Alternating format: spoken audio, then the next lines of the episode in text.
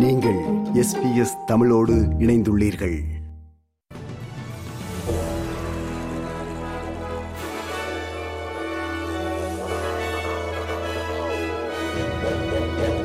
நேர்களுக்கு வணக்கம். இன்று பிப்ரவரி மாதம் பதிமூன்றாம் தேதி செவ்வாய்க்கிழமை எஸ்பிஎஸ் தமிழ் ஒலிபரப்பு வழங்கும் செய்திகள். வாசிப்பவர் குலசேகரம் சஞ்சயன்.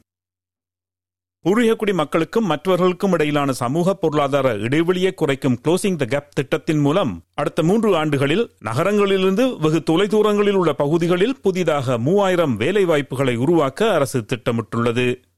பூர்வீகக்குடி மக்களிடையே வேலைவாய்ப்பை அதிகரிக்க முயலும் க்ளோசிங் த கேப் இலக்கை அடைவதை நோக்கமாக கொண்டு சுற்றுலா தோட்டக்கலை சில்லறை வணிகம் மற்றும் சமூக சேவைகள் போன்ற துறைகளில் பூர்வீகக்குடி மக்கள் சமூகத்தால் தீர்மானிக்கப்படும் துறைகளில் வேலைகளை உருவாக்க எழுநூற்றி ஏழு மில்லியன் டாலர்கள் முதலீடு செய்யப்படும் திருடப்பட்ட தலைமுறையினரிடம் மன்னிப்பு கோரியதன் பதினாறாவது ஆண்டு நிறைவை குறிக்கும் ஒரு நிகழ்வின் போது பேசிய பிரதமர் அந்தனி அல்பனீசி பத்தொன்பது க்ளோசிங் த கேப் இலக்குகளில் நான்கு இலக்குகள் மட்டுமே இதுவரை எட்டப்பட்டுள்ளன என்று கூறினார் That's not a pass mark for us as a nation. And all of us, regardless of where we stand on the political spectrum, need to recognize that we need to do better.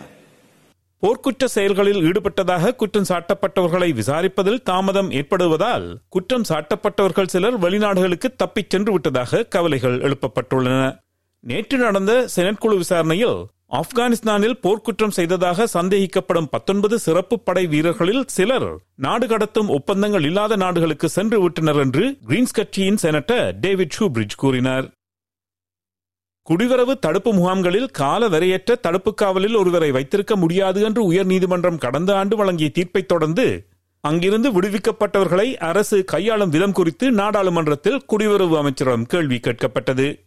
விடுவிக்கப்பட்ட நூற்றி நாற்பத்தி ஒன்பது பேரில் முப்பத்தி ஆறு பேர் கணுக்கால் கண்காணிப்பு சாதனங்களை அணிய தேவையில்லை என்று தெரிவிக்கப்பட்டுள்ளது.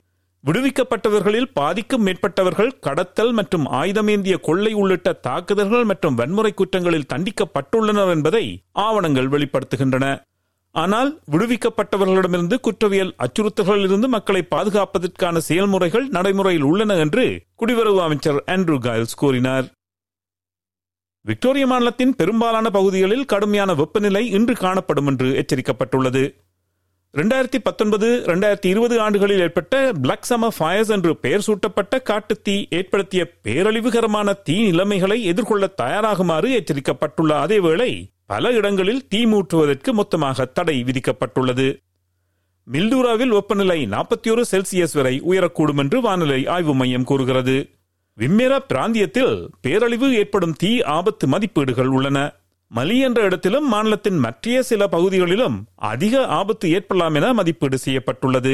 மாநிலம் முழுவதும் வெப்பநிலை இன்று முப்பது செல்சியஸை விட அதிகமாக இருக்கும் என்று எச்சரிக்கப்பட்டுள்ளது.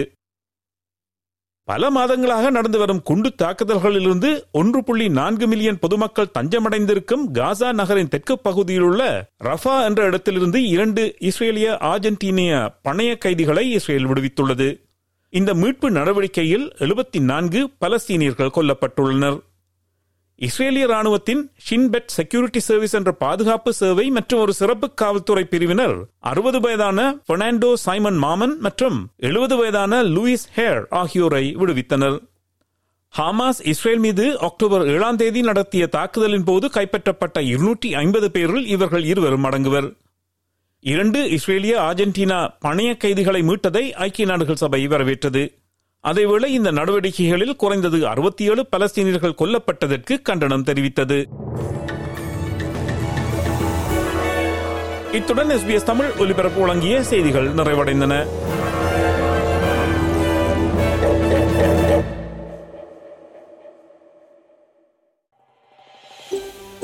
இது போன்ற மேலும் பல நிகழ்ச்சிகளை கேட்க வேண்டுமா? Apple podcast Google podcast Spotify என்று பாட்காஸ்ட் கிடைக்கும் பல வழிகளில் நீங்கள் நிகழ்ச்சிகளை கேட்கலாம்.